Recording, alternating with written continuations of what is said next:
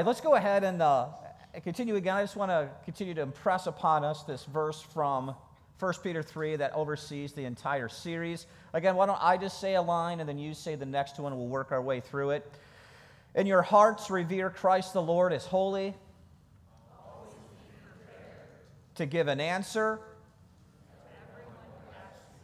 to give a reason for the hope that is in you. We're going to look at that a little bit more today now with giving an answer for the goodness of God's creation.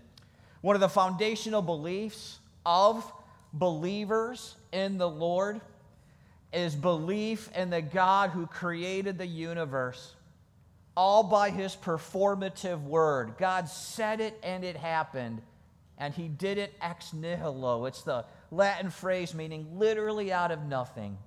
And then he perfectly ordered our solar system so that he could fill a good earth with life. We even confess that when we say our creeds, don't we? Let me start the first article of the Apostles' Creed and you can finish it for me. I believe in God the Father Almighty. And that was written around 400 AD. Same with the Nicene Creed, written a little earlier in the third, uh, fourth centuries. Uh, I believe in one God, the Father Almighty, maker of heaven and earth and of all things, visible and invisible, that we have a creator God. And we can go and look around us, as we talked about a few weeks ago, and see the fingerprints of God. And, and I thought I would just share some photos from a trip that we took out west a couple years ago.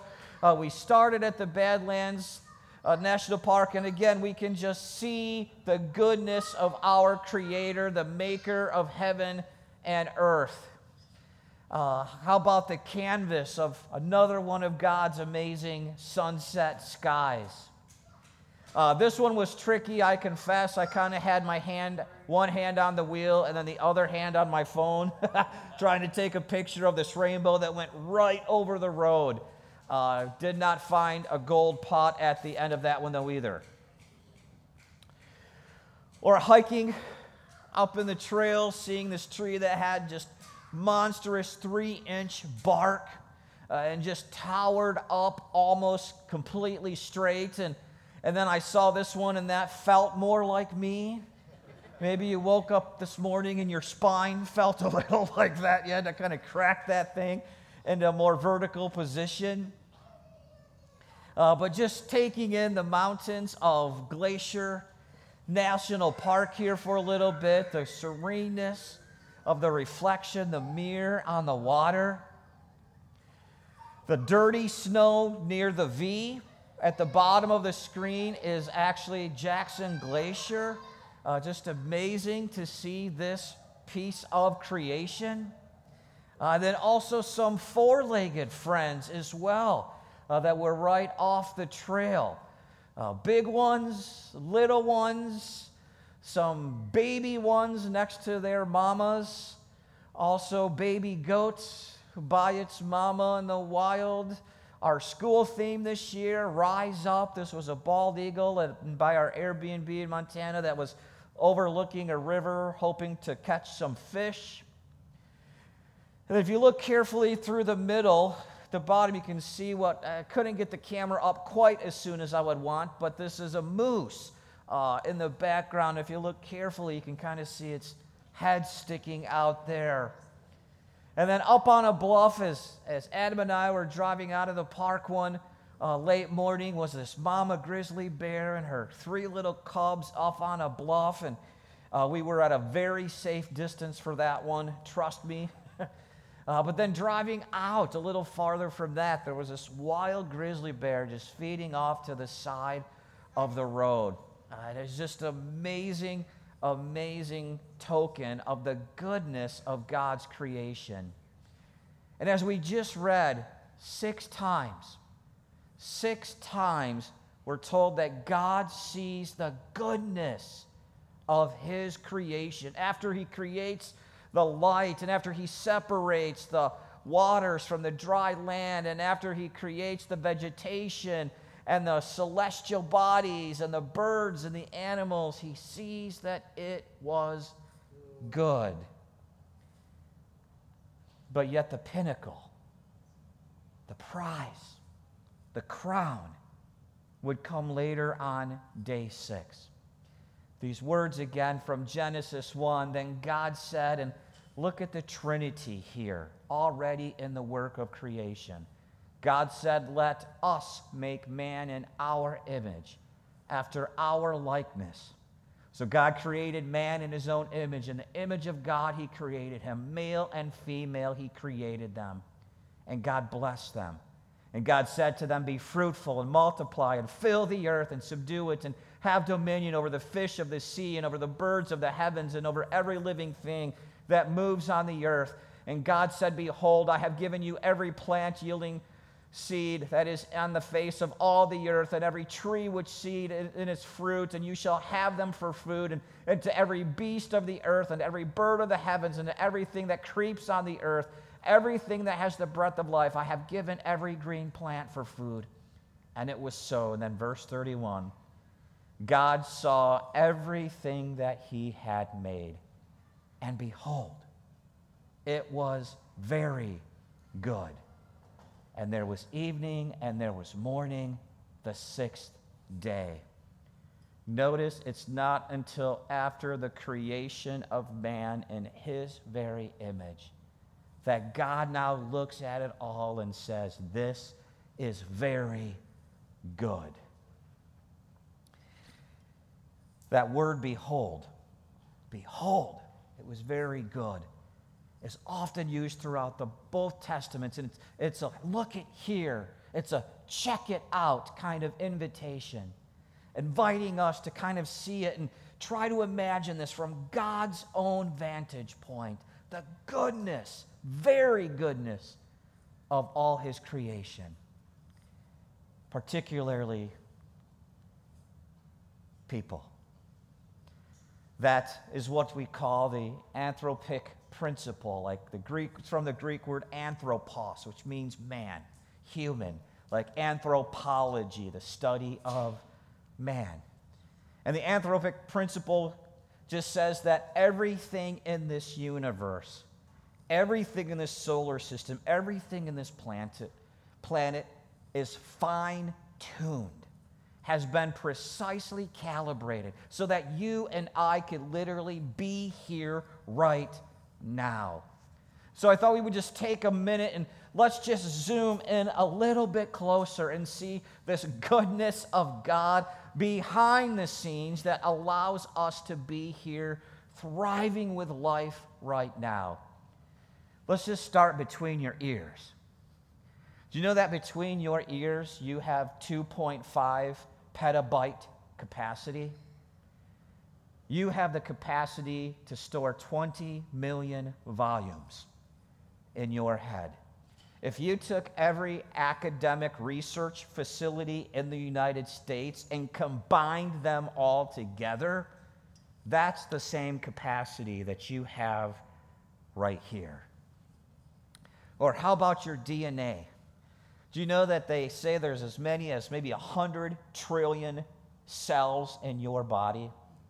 And every one of your cells has like six feet of DNA. And if you stretched all the DNA out in every one of your cells, it would be twice the width of our entire solar system, over 32 billion miles long. Or how about the sun? Our sun is a perfect G class star. 75% of all of them are red dwarfs that are much too violent to ever to support life. Their solar flares are thousands of times greater than our own. But our sun is exactly the right size, the right composition, the right level of solar flare so that we could have life here. We are exactly the distance we need to be from the sun. At our closest orbit, we are 91 million miles away. At our farthest orbit, we are 93 million miles away. Any closer, and we would chicken fry. Any farther away, and we would deep freeze. but God positioned us exactly where we need to be in relation to that kind of sun so that we could be here. Even our moon is the exact size, distance, axis, tilt, so that it has the exact gravitational pulls that we need on this earth, including to control our ocean tides. It's just right. Or we could talk about the perfect tilt and orbit and size and composition of our own planet. Think of the own layers that are beneath us now, right? The core, the outer core, mantle, crust. All of those are exactly right with the seismic activity and the fresh water and the springs underneath us so that we could have liquid water here and live. And the earth is also the right distance and shape and size and orbit and speed and access so we could be here. It's amazing.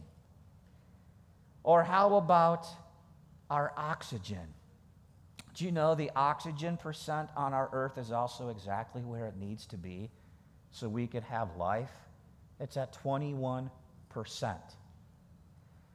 Or how about Jupiter?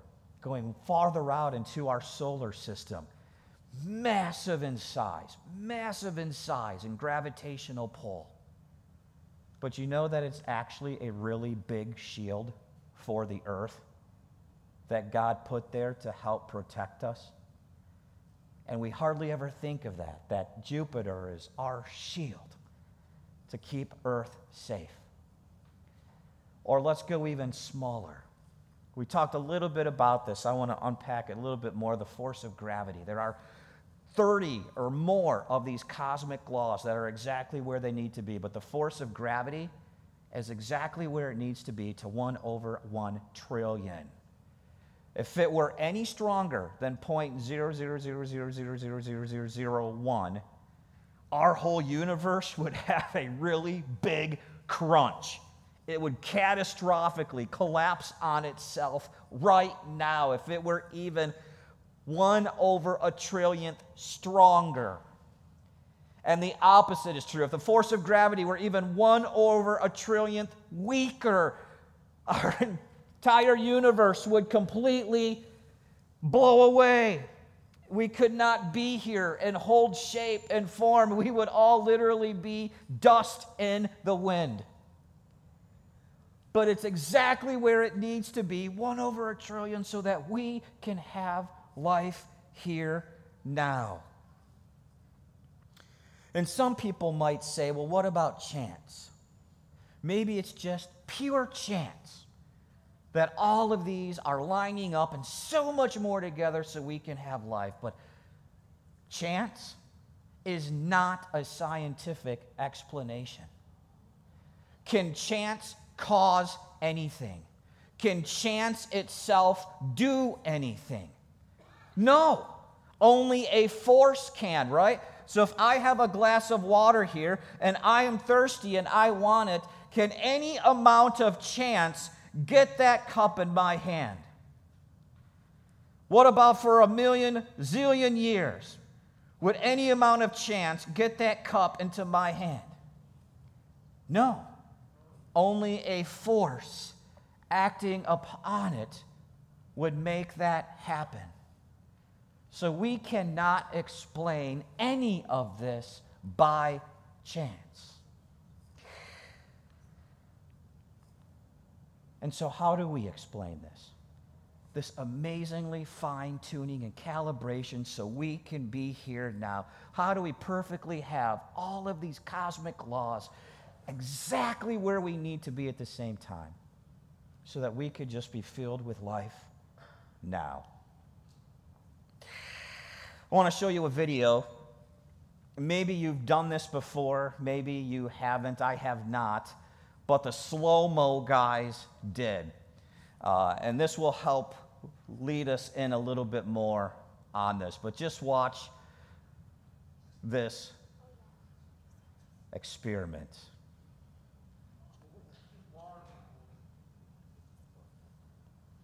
Now in slow mo.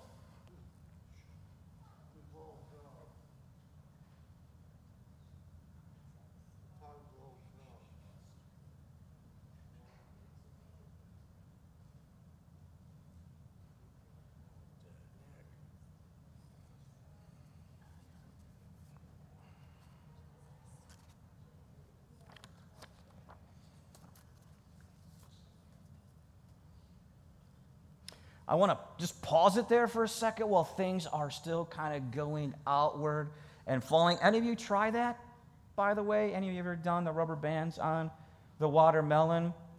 All right. That's a good thing. I haven't either. It's messy.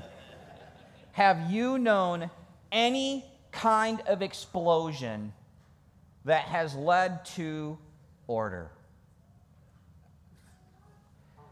Right? Have you known any kind of explosion that ever leads to order, or do any kind of explosion only lead to mess and disorder? All right, how many of you dropped a kitchen glass before and had it hit the floor, and then lo and behold, it turned into something else really cool? Have any of you ever dropped even a kitchen glass towards more order?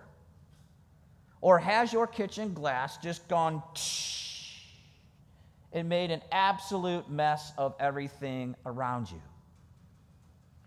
See, if, if, if a melon exploding, if a kitchen glass exploding could not make more order why would we ever expect that out of a universe?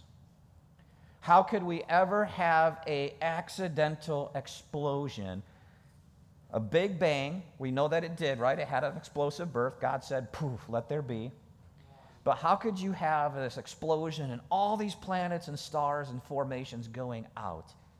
And then all of a sudden, in that, have a sun that's the perfect distance, and now the earth is going to start going around it at the perfect distance, and the earth is going to have the perfect makeup and layers within. It's going to have the perfect oxygen. Force of gravity is going to be exactly where it's got to be, over one in a trillion, plus 30 other cosmic laws, all being together at the exact same time in this kind of perfect order. How could you ever get that? Any kind of accidental explosion. Or think about it like this I have a Lego set with me. This is my Captain America Avengers Lego set. Uh, it's 167 pieces and for ages six and older, so I lapped that a few times. But this is what it's supposed to look like. And could I take all 167 pieces and drop it and have it self assemble? What if I did that for a million times? What if I did that a zillion times? Would it ever completely self assemble? I don't even think that two of the pieces would come together exactly how they're supposed to. See, for this to be exactly how it was, designed and created, not only does it need all 167 pieces, but number two, it has to have a designer and assembler put those 167 pieces together in the exact order so that at the same time it can be what this set is supposed to be. If that can't even happen accidentally with a 160 piece Lego set, how could we ever explain a universe? With a solar system and a planet that has been exactly put together with all the right pieces, exactly where they need to go, so that we could have life here right now. To me, there's no other explanation than a very, very good God who said all of these have to go, amen, right here, so that we could have abundant life. And even though we have mucked up this creation in sin and brokenness and brought death in through the temptation of Satan, right? You read on in Genesis, get to chapter 3, and it all goes like that. We can still see the goodness of God in it. And we can still observe his goodness through science and see all of the order and the perfect fixation that God put in place. And even though sin did come in and really mess it up, God had an eternal plan for that too. And that own plan was his son. And look at what Paul says about his son and his function in creation.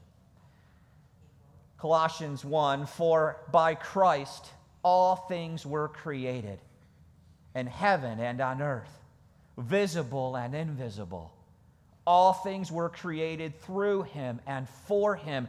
In him, all things hold together. Still to this day, Jesus has got this.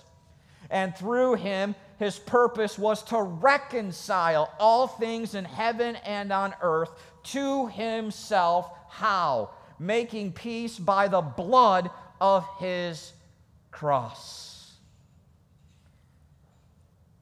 It's all Jesus. Bringing it back together to the Father's original goodness. So when we see Jesus doing miracles, when we see Jesus in a threatening storm in a boat that can pretty much kill everyone on board, drown them, and Jesus says, Hush, be still. And the sea is perfectly calm and instantly flat. That's Jesus restoring this creation in that moment to its original goodness. And when Jesus speaks to a limp hand and says, Be healed, and the hand opens and functions, or to the woman whose back was looking like that first tree for 18 years of her life, and immediately her back straightens out and she can walk. Jesus, in those moments, is restoring creation to its original goodness, or when Jesus calls those dead people from their graves, he is restoring the goodness of God's first creation. And even though it's only in part as he's driving back the reign and curse of sin and brokenness on the day when Jesus comes back, he's going to restore creation in full.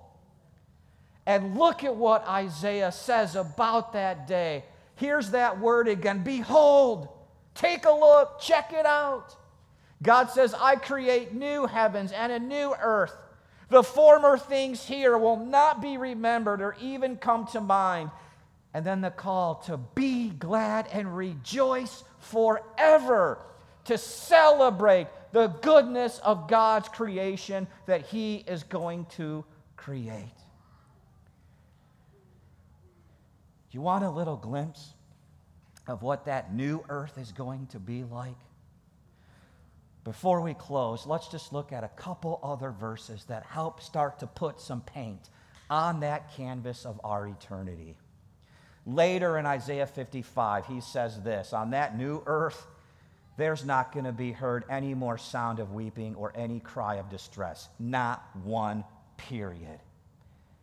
And there's going to be animals there, just like we enjoy here. Only this time, the wolf and the lamb are going to be grazing buddies. They are going to be friends.